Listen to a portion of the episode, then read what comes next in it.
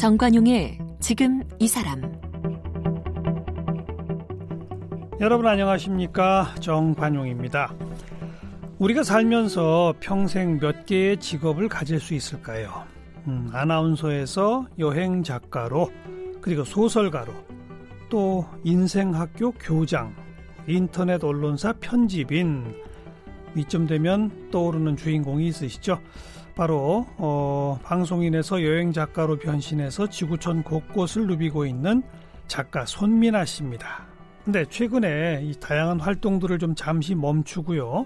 인생의 여정을 되돌아보면서 어, 한 권의 책을 내셨네요. 누가 뭐라고 해도 내가 가는 길이 꽃길이다. 기가 막힌 제목입니다. 그래서 오늘 손민아 작가를 함께 만나겠습니다.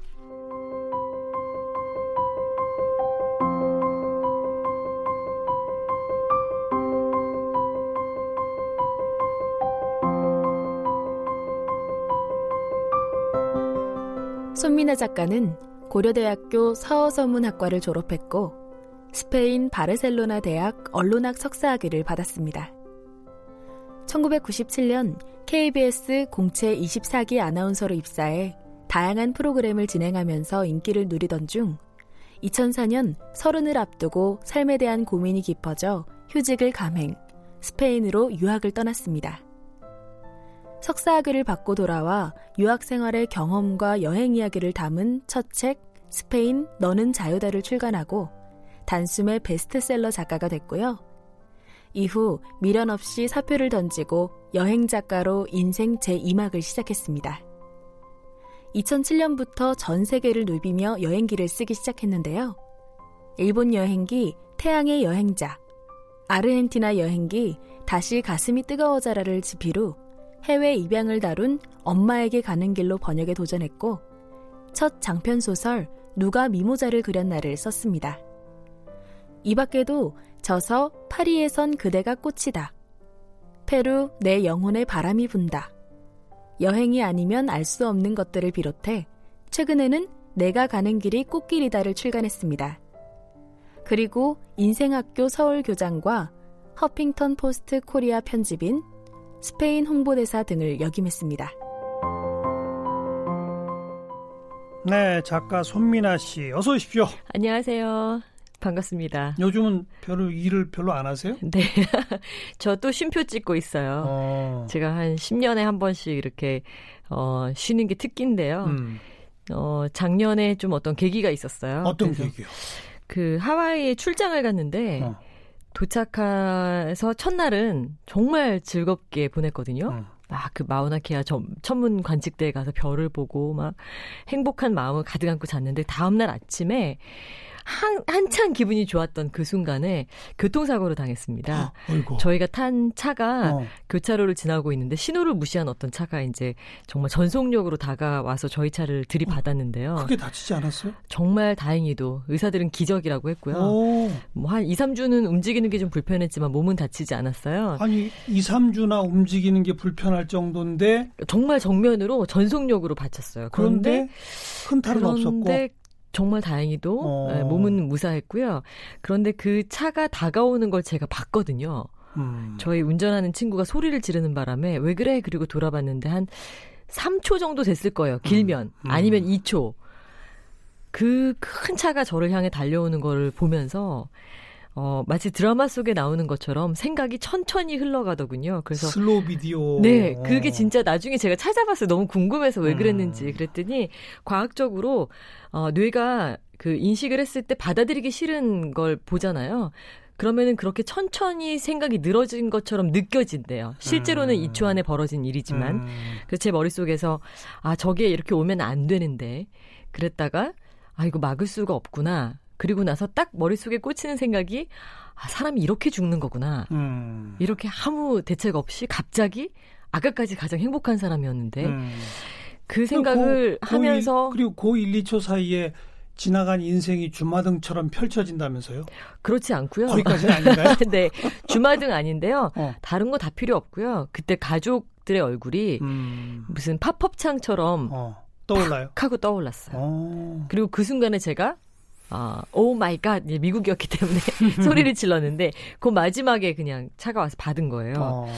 정신을 차리고, 뭐, 다시 걸을 수 없네, 있네, 별소리를 다 들어가면서 병원에서 검사를 이제 마치고 나서, 한 며칠이 지나고 나니까 많은 생각이 들더라고요. 음. 죽을 수도 있었구나. 근데, 그래서 다시 태어난 기분이었고요. 어, 죽는 순간에 내가 그 일을 왜 안 했을까? 그 직책을 왜 맞지 않았을까? 그 집을 왜 사지 않았을까? 음. 그런 후회를 하는 바보는 없겠구나. 그래서 조금 더제 음. 주변의 사람들과 어, 제 마음에서 시키는 일들을 하며 살아가야겠다고 결심을 하게 됐습니다. 그래서 음. 가슴에 손을 얹고 내가 사업가로 살아가는 게 내일 죽어도 하고 싶은 일인가 생각해 보니까 아니었습니다. 음. 어, 더 잘할 수 있는 사람들에게 기회를 주고 저는 어, 그동안 하지 못했던 인간관계에 대한 애정을 쏘는 일이나 또 정말 가슴에서 시키는 성공과는 상관없는 네, 그런 일들을 하고 살기 위해서 잠깐 쉼표를 찍기로 하고 회사를 정리했어요. 음. 그럼 그동안은 마음에서 가슴에서 시키는 일이 아닌 일을 하셨단 말입니까? 가슴에서 시키는 일을 했지만 가슴에서 시키는 일임에도 불구하고 그게 어떤 사회적인 성공이나 뭐 성취를 하는 일하고 연결되어 있던 그런 일들이었던 것 같아요. 음. 그런데 그런 거 말고도 그냥 사람으로서 그냥 어, 인간으로서 태어나서 해보고 싶은 호기심 차원에서 하고 싶은 일도 있고 음. 단순한 즐거움 차원에서 하고 싶은 일도 있고 시간 낭비처럼 보일지라도 그냥 하고 싶은 일들이 있잖아요. 예. 그런 것들을 조금 하면서 어, 좀 밸런스를 찾아야겠다는 생각이 들었습니다. 음. 제가 그 일을 겪고 가만히 앉아서 이 책을 쓰면서 돌아보니까 어, 머리와 몸과 마음의 밸런스가 잘 안 맞아 있었고요. 제 시선의 방향이 이제 외부를 향해 있는 것과 내면을 향해 있는 것에 그 어, 충분히 소요되는 시간들의 밸런스가 또 맞지 않더라고요. 그래서 그걸 조금? 바꾸기로 했어요. 우리 손민아 씨 하면 일단 첫 번째 우리 일반 국민들이 갖고 있는 이미지가 잘 나가던 아나운서가 네. 그걸 때려치고 네. 이럴 때는 다른 용어를 쓰면 안 돼요. 네. 때려치고 이 용어를 꼭 써야 됩니다. 네. 여행 작가? 그 책이 얼마나 팔릴지도 모르는 그 시절에 네네. 네. 뭐 희한한 일을 하겠다고 간 뭐 왠지 좀 끼 많은 여자, 네. 좀 자유로운 영혼의 여자, 뭐 이 이미지가 1번이란 말이에요. 네네네. 그죠? 네네. 그리고 아마 그 당시에는 본인이 그랬을 거예요. 네. 제 느낌에도. 그, 아마도 네네네 지금보다 더 그랬을 것 같아요. 훨씬 더. 네. 근데 그러고 여행 작가로 여기저기서 이제 또 좀 대접도 받고 책도 좀 이것저것 쓸 때마다 또 환영도 받고 하다 보니 또 알게 모르게 또 사회적 욕심이 마음속에 자라난 거지. 그런가요? 그랬을지도 모르죠. 그러니까 일이 그렇게 많이 갑자기 무슨 인생학교는 뭐고 허핑턴 포스트는 음... 뭐고 그건 다 뭐예요? 그 일들이 사실 사회적인 어떤 성공에 대한 욕망보다는 어, 책임감을 많이 느낀 것 같아요. 음. 말씀하신 대로 회사를 그만두고 책을 처음에 쓴다고 했을 때는 그 결과를 아무도 알 수 없는 선택을 한 거거든요. 물론 제 입장에선 회사에 남아 있는다고 해도 그 미래를 알 수 없다는 게 판단이긴 했지만 어 작가 생활을 시작하고 나서 정말 다행히도 그리고 행운 음, 행운이 넘치게도 많은 독자분들의 사랑을 받았습니다. 예, 내는 예. 책마다 정말 많은 사랑을 예. 받아서 뭔가 그냥 단순히 방에 앉아서 글을 쓰는 것 외에 음. 직접적으로 우리나라 사회 변화에 도움을 도움이 되는 일을 할 수 있지 않을까? 더군다나 유럽에서 오래 생활하고 돌아와서 봤더니 행복하다는 말을 하는 게 무슨 죄를 지는 일 같더라고요. 정신을 아직 못 차렸다 이런 음. 소리들도 하시고. 근데 사실 제가 여행을 다니면서 보면 행복을 추구하는 건 너무 당연한 권리고 인간으로서 그게 절대 나쁜 게 아니고 무리한 걸 요구하는 거나 바라는 게 아닌데 우리는 너무 열심히 일을 하는 건 당연하지만 행복을 찾는 것은 너무 사치스러운 일인 것 같은 그런 분위기가 있었어요. 그래서 아니다. 조금 더 행복은 어 만들어내야 되는 게 아니라 음. 내 현재 상황에서 발견하면 되는 거니까 그런 거에 대한 마음을 조금 달리 가질 수 있 도록 사람들에게 어 뭔가 내가 할 수 있는 일이 있겠다라는 생각을 했을 적에 음. 기회가 온 거죠. 예, 인생학교 같은 네, 거. 알랭드 보통 씨가 마침 음. 손을 잡아주길 원했고 그래서 어, 제가 할 수 있는 역할이 있다고 생각했고요. 음. 작년에 그 교통사고로 정신을 차리면서 아 내가 할 역할은 다 한 것 같다라는 뭐, 생각이 또 다른 들었습니다. 사람이 해도 되겠다. 네, 네, 그렇죠. 어, 네. 네. 원래 자리로 돌아가기로 마음을 먹었습니다. 음, 바로 이제 그런 그 사회적 책임감. 네. 사실은 사회적 책임감도요. 하나의 포장 같아요. 그럴 수도 있어요. 어. 맞아요. 맞아요. 저도 요새 좀 갑자기 방송 일이 많아졌거든요. 네. 저 계속 그만하고 싶어해요. 네. 근데 약간의 사회적 책임감 같은 게 있다는 식으로 저를 변명하고 있는 게 아닌가 생각이 들 때도 있어요. 예전에 제가 회사를 그만두고 음. 유학을 갈 때 그걸 생각해서 간 거였거든요. 그러니까 어 나는 너무 책임감 강한 사람이고 그때 KBS 직원이었기 때문에 직장인으로서의 소명을 다하고 있는 거고 어 회사에서 능력을 인정받고 있는 거고 젊은이니까 열정이 넘치는 거고 그게 저의 이제 변명 아닌 변명이었는데 어느 날 가만히 생각을 해 보니까 그 안에 있는 건 욕심이었고 음. 그 욕심의 뿌리는 두려움이었던 것 같아요. 음. 그두 가지가 이제 합해져서 음. 어 이렇게 열심히 살아왔는데 혹시 여기에서 뭔가 잘못되면 어떡하지 하는 그런 두려움 혹은 남들은 다 저렇게 열심히 달리고 있는데 음. 잠깐 멈춰도 괜찮을까 하는 두려움 그런 것들이 이제 싹을 틔우면 욕심이 되고 어 말씀하신 대로 사회적 책임감이라는 것에 옷을 입을 수도 있고 또 아닐 수도 있지만 음. 뭐 하여튼 그런 생각들을 하면서 잠깐 쉬어보자라는 생각이 있었던 것 같아요. 저를 좀 채우고 싶었고. 근데 그 시기가 한 번 더 온 것 같아요. 요번에 네네네. 음. 교통사고 덕분에 네, 덕분에. 정말 가장 훌륭한 경험이었던 것 같습니다. 음. 네. 그리고 이 책은 무엇을 정리한 겁니까 그러면? 그래서, 어, 그 일을 겪고 나서, 어, 제 나이를 생각해 보니까, 한, 이제 인생 후반전을 잘 준비해야 될 때가 된 것 같더라고요. 어, 어떻게 하면 후반전을 잘 뛸 수 있을까를 생각해 보니까 축구 경기라면 음. 전반전의 문제점들을 잘 보고 또 좋았던 게 뭔지 플레이를 한번 해보는 게 좋잖아요. 그래서 어렸을 때부터 어, 제 선택에 영향을 줬던 사건들이나 제가 만나서 도움을 받은 사람들의 이야기들을 한 번씩 적어보기 시작했고요. 예. 쓰다 보니까 아 어쩌면 나보다 좀 어린 사람들이나 혹은 비슷한 고민을 하고 있는 동시대 분들이 읽으면 음. 도움이 될 만한 이야기도 있겠다 싶어서 책으로 만들어 보자 이렇게 됐습니다. 제목은 누가 정했습니까? 제목은 제가 지었습니다. 어, 제가 아까 처음 소개하면서 네. 기가 막힌 제목이라고 누가 뭐라고 해도 내가 가는 길이 꽃길이다. 네. 적나라 하네요 제목. 네. 어? 은유 추상 이런 거 없이 없습니다. 그냥 직설법으로 네. 야 사실은- 옆에서 누가 뭐라고 떠들어도 내가 가는 길이 꽃길이야 이거 네. 아닙니까? 네, 네, 네. 어, 그러니까 어떨 때 보면요. 모두가 아주 좁은 의미의 성공과 행복의 어떤 기준을 바라보면서 왜, 왜 저게 성공이고 왜 저게 행복이지를 한 번도 반문하지 않은 채 그냥 무작정 앞으로 달려가고 있다는 생각이 들 때가 있어요. 그리고 다른 사람이 갔다, 가서 안전한 길이었다고 해서 나에게 좋은 길이 아닐 수도 있는데 예. 꼭 그래야만 하나라는 생각들을 어, 잘 안 하기 때문에 음. 어, 그래서 그렇지, 만약에 그런 두려움을 조금 없애고, 내 마음에서 그 원하는 것들, 음. 들려오는 소리들을 따라서 조금 살다 보면은, 사실 그곳에시야말로 내가 가꿀 수 있는 꽃길이 있을 수 있거든요. 그리고 다 만들어진 꽃길을 간다기보다 인생은 어차피 남의 행복이 나의 행복이 될 수 없기 때문에, 음. 어, 좀 거친 돌길이라고 하더라도, 오히려 그런 데가 꽃, 꽃이 뿌리기 더 좋고요. 그렇게 내 꽃길을 만들어야 되는 것 같은데, 음. 어, 꽃길의 의미를 어떻게 정의하느냐에 따라 조금 다르겠지만, 어, 그런 용기를 다 알고는 있지만, 누군가 한번 톡 건드려줄 사람이 예. 없어서 용기를 못 내시는 분들이 많아 보여서, 예, 예. 제 이야기를 그냥 쓰게 됐어요. 조금 아까 이런 표현 썼어요. 그냥 뭐 성공과 행복 뭐 뭔지 모르지만 아무튼 막 달려간다 표현 썼는데 네.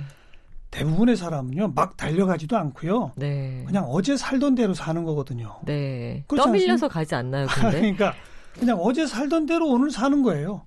그럼 또 내일은 어제 사는 대로 또 오늘 사는 거. 네. 대부분의 사람이 그렇게 살고 있지 않나 싶어요. 그럴 수 있습니다. 그 네. 대목에서 어 뭔가 변화를 줘 보자. 그 변화를 가로막는 건 두려움이고 그 두려움의 배경에는 욕심이 있다. 네. 그것을 없애는 용기. 이걸 누구에게 들려주고 싶었다. 네, 맞습니다. 본인은 용기 있는 여자예요. 아닙니다. 그렇지 않습니다. 저는 정말 두려움이 많은 사람인 것 같아요. 음. 고민도 많고, 주저함도 많고, 사실은. 그런데, 어, 제가 한 가지 배운 게 있다면, 누구나 다 두렵더라. 음. 예. 나만 그런 것 같으면 좀 무서운데요. 다른 사람도 다 두려운데 한 발씩 가는 거더라고요. 그리고 음. 그 두려움이 싫어서 멈추면 아예 앞으로 전진이 안 되는 게 인생인 것 같아요. 음. 그래서 어쩔 수 없이 가는 거고 또 이렇게 눈을 똑바로 뜨고 직시하면 견딜 만한 두려움들이 많은 것 같습니다. 네. 음. 첫 번째 본인에게 있어서는 첫 번째 용기 낸 게 여행이었죠. 처음에 유학을 유학, 예, 여행. 음. 유학을 간 거였던 것 같아요. 그죠? 스페인으로. 네. 어. 그런데 그 어, 배경을 살펴보면은 어린 시절에 집에서 있었던 일들이 음. 저로 하여금 남들처럼 안 해도 괜찮아라는 용기를 준 것 같아요. 집에서 무슨 일이 있었는데요? 제가 책에도 썼는데요. 고3 때 어. 저희 아버지가 여름쯤이었어요. 이제 곧 여름방학이고 네가 고3인데 어. 좀 쉬어야 되지 않겠니라고 하시더라고요. 그래서 아버지가 뭐 하시던 분이에요? 아버지는 대학 교수셨습니다. 뭐 전공이 뭐 한국사를 가르치셨어요. 어느 대학에서? 청주대학교에서 어. 오랫동안 재직을 하셨고요. 어. 고려사를 전공하셨고 어. 또 특히 그 중에서 이제 의료제도사를 많이 공부하셨는데요. 어. 좀그 고려 시대 역사를 공부하셔서 그렇다고 저는 생각하는데 굉장히 뭔가 좀 다르셨어요. 음. 우리가 일반적으로 생각하는 역사 선생님과 고려가 우리는 우리가 너무 이 조선에만 짓눌려 있어서 그렇지 네네네네 고려는 세계 대제국이었다지 않습니까? 맞아요. 그리고 굉장히 진취적이고 어, 진취적이고 네, 문화예술이 꽃 피우고 네, 국제 교류가 활발했고 네, 그렇죠. 어. 그래서 굉장히 좀 음, 고리타분한 그런 하- 그 교수님이 아니라 어떻게 보면 굉장히 괴짜스럽고 아주 요즘 사람들이 하지 못하는 생각을 하시는 분이었는데 그 설명 안 해도 돼요. 네, 고3 딸한테 네. 너 이제 좀 쉬어야 되지 않니? 네, 그래서 정말 모든 사람이 음. 정신이 나갔다라고 했지만 저희 아버지께서 하신 말씀이 남들이 다, 다 달려간다고 해서 같이 뛸 필요가 없다. 그때 오히려 잠깐 멈춰 서면은 음. 쟤들이 왜 저길 뛰고 있지? 그거를 보면서 더 좋은 길이 보인다는 거예요. 오늘 비로소 제가 알았네요. 아, 손민아 씨의 저 힘이 아버지한테서 온 거구나. 그럴 수 있습니다. 그래서 제가 한 달을 쉬었잖아요. 고3 여름에. 담임 선생님을 설득을 어떻게 하셔가지고 학교도 안 갔어요? 학교 안 갔어요. 아버지가 계신 청주로 내려가서 어. 그 초정 약수터라고 있어요. 예, 예. 그거 거기 탁, 가서 탁, 톡톡톡 쏘는 물 나오는. 네 아침마다 가서 체조하고 약수물 떠 마시고 예. 음, 그리고 같이 운동하고 음. 또 이제 학교에 가서 아버지는 공부하셨고요. 저는 고3인데 어 사, 부모도 인간이라서 보면은 자꾸 통제하고 싶으니까 같이 있지 말자고 하셨어요. 그래서 음. 저는 다른 데 가서 책 보고 놀아라라고 음. 하셔서 같이 소설책도 보고 친구들하고 전화도 하고 낮잠도 자고 가끔씩 공부도 하고 음. 그렇게 하면서 한 달 휴가를 보냈습니다. 그러니까 그게 방학 때가 아니라 방학 때요. 여름 방학 때 다른 친구들은 보충 수업을 했는데 아, 네. 저는 여름 물론 방학 방학이었지만 그렇죠. 방학이 없죠. 학생들은 고3은 전부 사실. 학교를 갔는데 네네네네. 안 가고 네. 아, 여기서 학기 중에 한 달을 쉬었으면 더 멋있었을 텐데. 그렇죠.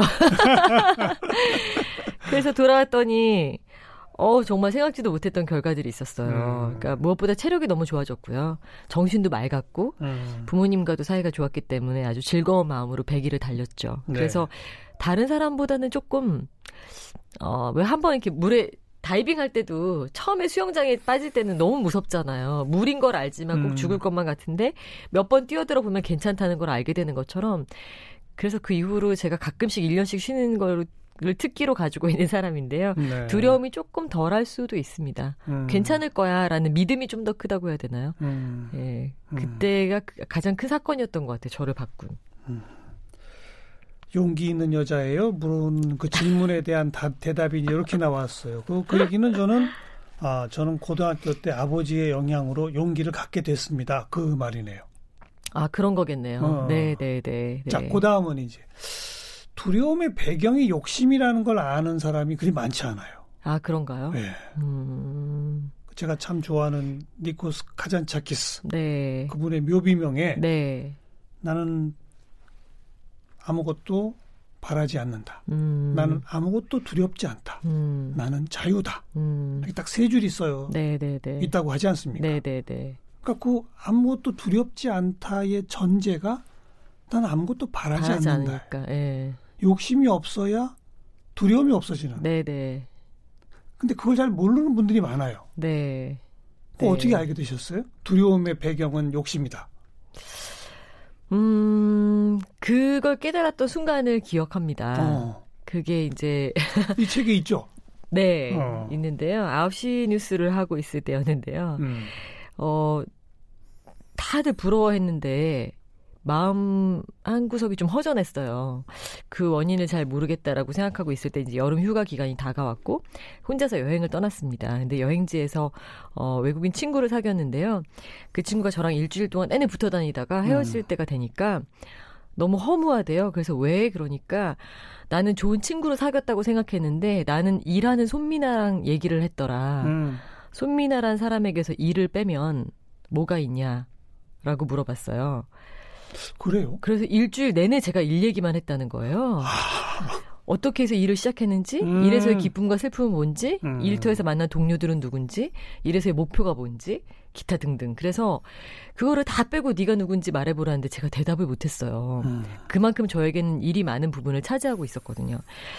그리고 나서 그 친구가 저에게 행복하냐고 물어봤는데 또 대답을 못했습니다. 음, 음. 아니라고도 안 했지만 yes라고 대답을 못하고 나서 대답 못한 제 자신에 너무 충격을 받아서 비행기를 타고 한국으로 돌아오는 그 시간 10시간 동안 제가 분석을 해봤어요. 도대체 예. 뭐가 문제일까 나에게.